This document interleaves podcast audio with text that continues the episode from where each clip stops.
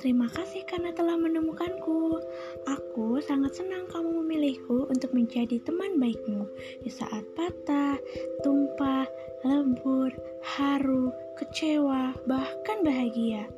Selamat datang di podcast Ada Aksara. Di podcast ini kita akan bareng-bareng bercerita lewat aksara. Jangan bosan ya, sebab sungguh apa-apa yang dipendam itu sangat menyesakan.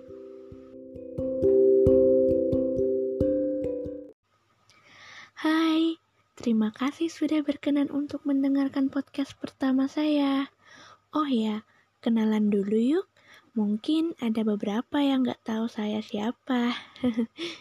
Oke, nama saya Saraswati Yola. Kalian bisa manggil saya dengan sebutan apa pun. Ya, yang menurut kalian itu nyaman bagi kalian. Oh ya, di pena saya ada aksara ini, saya memiliki program untuk membacakan podcast setiap minggunya dari teman-teman yang udah ngirim ke email ada aksara. Tapi berhubung ini adalah podcast perdana saya, jadi tema dari podcast pertama ini adalah diri saya. Ya, cerita saya. Kita mulai yuk.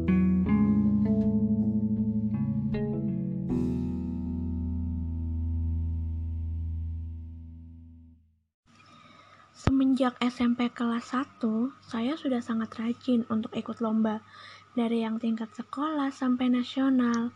Awalnya saya hanya iseng-iseng, biasalah masih anak yang baru SMP, lagi excited banget sama hal-hal baru.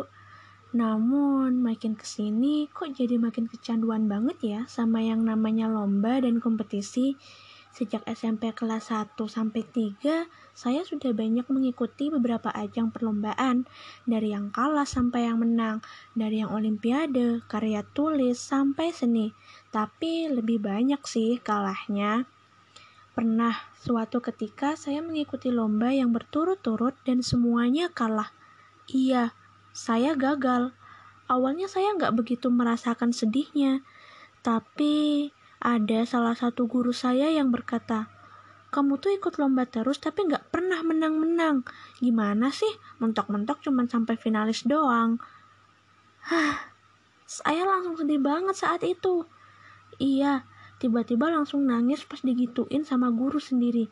Kayak ngerasa semua capek-capeknya saya lomba sana-sini tuh langsung kerasa banget di hari itu. Akhirnya saya bertekad dan ngomong dengan diri sendiri. Ayo, kamu harus bisa buktiin kalau kamu nggak secemen itu. Kalau kamu bisa kok menjadi juara yang nggak cuma sampai finalis aja. Ingat banget, waktu itu di rumah saya belum ada wifi ataupun modem. Setiap pulang sekolah, saya langsung ke warnet buat nyari-nyari lomba. Lomba apa pun itu. Ada lomba apa lagi ya yang bisa saya ikutin? Setiap ada lomba, saya coba masukin, saya coba ikutin saya coba untuk ngerjain dengan semaksimal mungkin. Ke sana ke sini minta saran dari guru. Pernah sampai pulang jam 10 malam dan saat itu masih kelas 8 SMP. Tapi ternyata saya nggak pernah bisa sampai juara nasional. Nggak bisa. Sampai saya sudah lelah banget. Di perjalanan pulang dari warnet naik motor, saya nangis sambil ngomong, aku harus apa lagi? Aku harus gimana lagi untuk ngebuktiin bahwa aku juga bisa dan pantas kok menang di ajang nasional. Akhirnya, pelan-pelan saya mutusin. Oke, saatnya rehat, saatnya bernafas sebentar. Kita rehat dari dunia perlombaan. Dan saat itu memang kebetulan juga saya udah kelas 9 SMP. Ya, yang emang harusnya fokusnya ke UN. Tapi saya nggak benar-benar rehat. Saya pelan-pelan pelajari Gimana sih cara nulis karya tulis dan esai yang baik? Saya pelajari semuanya pelan-pelan. Termaksud saya pelajari gimana caranya menjadi seorang penulis buku. Ya, setahun saya habiskan dengan mempelajari semua ini. Kelas 9 SMP saya sama sekali udah nggak ikutan lomba yang berbau tulis-tulisan ataupun karya tulis lagi. Waktu berjalan begitu cepatnya. Saat itu saya sudah menjadi anak kelas 1 SMA. Saat itu saya langsung ngomong, Oke, saatnya praktekkan hal-hal yang udah aku pelajarin setahun yang lalu. pas banget SMA saya ngadain lomba karya tulis. Jadi ya udah, saya langsung masukin karya tulis saya dan wow, ternyata saya mendapatkan skor tertinggi saat itu. Ya walaupun cuma tingkat satu sekolah, tapi bahagia banget rasanya. Akhirnya saya menjadi semangat banget lagi untuk bisa ikut lomba. Gak lama dari kejadian itu, saya nggak sengaja ngelihat poster lomba nasional di mading sekolah. Ingat banget waktu itu saya bersama teman saya yang bernama Cindy. Halo Cindy. Oke lanjut. Uh, dia juga suka sama dunia penulisan loh. Jadi akhirnya kami berdua memutuskan untuk mengikuti lomba ini. Eh, tapi pas lihat deadline-nya, ternyata itu tinggal sehari lagi. Waktu itu hari Sabtu, dan inget banget deadline-nya jam 12 malam hari Minggu. Kami sempat ragu saat itu, tapi akhirnya ya udah kami putusin untuk nyoba. Langsung deh pulang sekolah saya bersama Cindy mencari tempat nge-scan berkas. Maklum banget, pada saat itu nggak semua fotokopi di kota saya punya scanan. Setelah nyari-nyari, akhirnya nemu juga nih tempat scanan.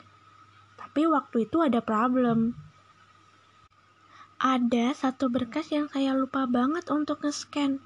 Baru keinget pas udah nyampe rumah. Ya udah, saya langsung buru-buru balik lagi ke tempat scanan itu. Tapi ternyata udah tutup. Wah, bingung banget dong saat itu. Mana saya belum buat esainya lagi. Tapi saya nggak menyerah. Saya muterin kota sampai malam buat nyari tempat scan doang. Sampai akhirnya saya mengalami kecelakaan saya tertabrak oleh motor dan mobil. Sumpah, itu rasanya sakit banget. Kaki saya keseret di aspal. Benar-benar langsung burem banget pada waktu itu. Tapi nggak tahu kenapa, pada waktu itu saya tetap ngomong, please kamu harus kuat, harus kalahkan rasa sakitnya. Jangan pingsan, jangan pingsan. Dan akhirnya saya dibantu beberapa warga untuk berdiri dan motor saya waktu itu memang rusak parah, gak bisa dibolokin lagi stangnya. Akhirnya saya pulang dan sampai rumah saya dimarahin dulu baru diobati. Saya sampai gak bisa jalan waktu itu. Kaki saya sakit banget, saya nangis semalaman. Akhirnya saya coba sekali lagi pelan-pelan. Ya, ibarat saya menyeberangi jembatan tali, Lalu jembatan tali itu putus dan saya masuk ke dalam jurang. Siapa yang akan menolong saya? Gak ada. Cuman diri saya sendiri yang bisa nolong saya. Apakah saya tetap berdiri, berdiam diri di dalam jurang itu atau memilih untuk naik pelan-pelan ke atas? Jika saya memilih tetap dalam jurang hingga menunggu orang datang nyelamatin saya, ya saya akan tamat karena nggak makan dan nggak minum dalam jurang. Tapi jika saya milih untuk naik pelan-pelan ke atas, memanjat ke atas, saya bisa akan tetap hidup. Dan pada saat itu saya memilih untuk naik pelan-pelan ke atas. Setelah nangis-nangis, saya paksa diri saya untuk ambil laptop. Saya nulis esai sampai subuh dengan menahan rasa sakit di kaki yang bukan main banget rasanya. Akhirnya esai saya selesai pagi harinya. Sudah sedikit lega, tapi masih kepikiran sama satu berkas yang belum saya scan. Kemudian ingat banget, waktu itu bapak masuk kamar buat nyaranin dan nemenin aku ke tempat saudara yang punya print yang bisa dipakai buat nge-scan waktu itu. Wah, seneng banget rasanya. Saya digendong bapak untuk diboncengin naik motor. Ya, karena emang pada saat itu luka saya masih basah dan saya nggak bisa jalan. Buat ke kamar mandi aja mesti dibopong. Setelah semua persyaratan selesai, saya ngirim naskah saya dengan persyaratan yang lainnya Ba'da Isya di hari Minggu. Sebelum mengirim, saya berdoa. Ya Allah, saya sudah berusaha semaksimal mungkin dan sebisa saya untuk menyelesaikan semua ini. Jika lomba ini merupakan rezeki saya, maka mohon tolong menangkanlah saya. Jangan biarkan rezeki kemenangan ini melewati saya. Dan apabila lomba ini bukan rezeki saya, Tolong bantu saya untuk ikhlas dan tolong gantikan dengan hal baik lainnya ya Allah. Tiga bulan berlalu, saya bertanya-tanya, kok belum ada email masuk ya? Atau jangan-jangan saya nggak menang? Saat itu saya coba pelan-pelan untuk ikhlas. Ya karena emang udah tiga bulan gak ada dapat kabar apa pun atau gak dapat pengumuman apa pun. Sampai akhirnya saya dipanggil keluar kelas oleh guru saya. Ingat banget, waktu itu guru saya ngomong, Selamat ya, kamu menang dalam lomba esai dan menjadi wakil provinsi untuk ke tingkat nasional. Hah, benar-benar saat itu saya mau nangis tapi nggak bisa. Saya langsung nelpon bapak kalau saya menang dan akan ke Bali buat jadi wakil provinsi. Dan bonusnya, saya ke Bali 10 hari dengan diberi uang jajan oleh provinsi yang lumayan banyak untuk ukuran anak SMA pada waktu itu. Dan akhirnya saya bisa naik pesawat yang gede banget. Selain itu, sampai di Bali juga saya dipertemukan oleh orang-orang hebat dan keren-keren, serta dipertemukan juga dan bisa berjabat tangan dan berfoto bersama oleh uh, orang ahli di bidangnya masing-masing, termaksud Pak Menteri Pekerjaan Umum dan Perumahan Rakyat saat ini, Bapak Basuki Hadi Muljono. ini merupakan salah satu cerita saya yang sebenarnya masih ada banyak sekali keajaiban yang terjadi ketika kita memilih untuk tetap maju di saat mundur adalah sesuatu yang wajar untuk dilakukan. Saya sangat berterima kasih sekali kepada guru saya yang waktu itu telah memberikan saya sebuah cambukan, sebuah uh, semangat untuk bisa, ayo jangan berhenti. Kamu harus buktiin nih kalau kamu ini bisa. Kalau enggak guru saya nggak ngomong kayak gitu pada waktu itu, mungkin saya masih berleha-leha.